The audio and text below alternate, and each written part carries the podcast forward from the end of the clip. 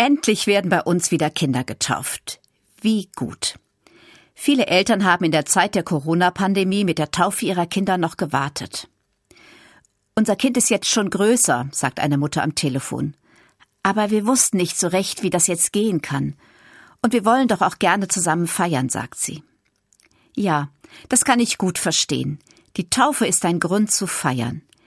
Eltern danken Gott für das neue Leben. Und sie wollen ihr Kind in der Kirche und in der Familie ordentlich begrüßen. Und so taufen wir jetzt fast jeden Sonntag nach dem normalen Gottesdienst ein oder zwei Kinder im Kreis ihrer Familien. Dabei halten wir fest, dass der große Gott und das kleine Kind zusammengehören. Deshalb taufen wir sie in den Namen Gottes, des Vaters und des Sohnes und des Heiligen Geistes.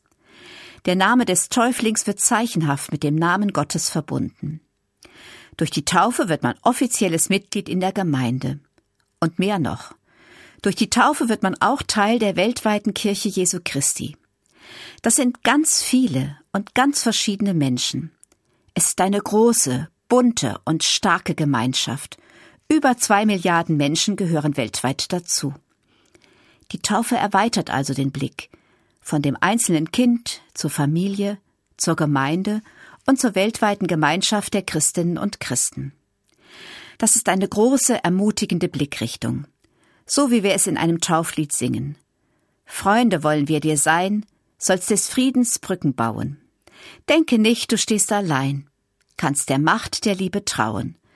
Taufen dich in Jesu Namen. Er ist unsere Hoffnung. Amen.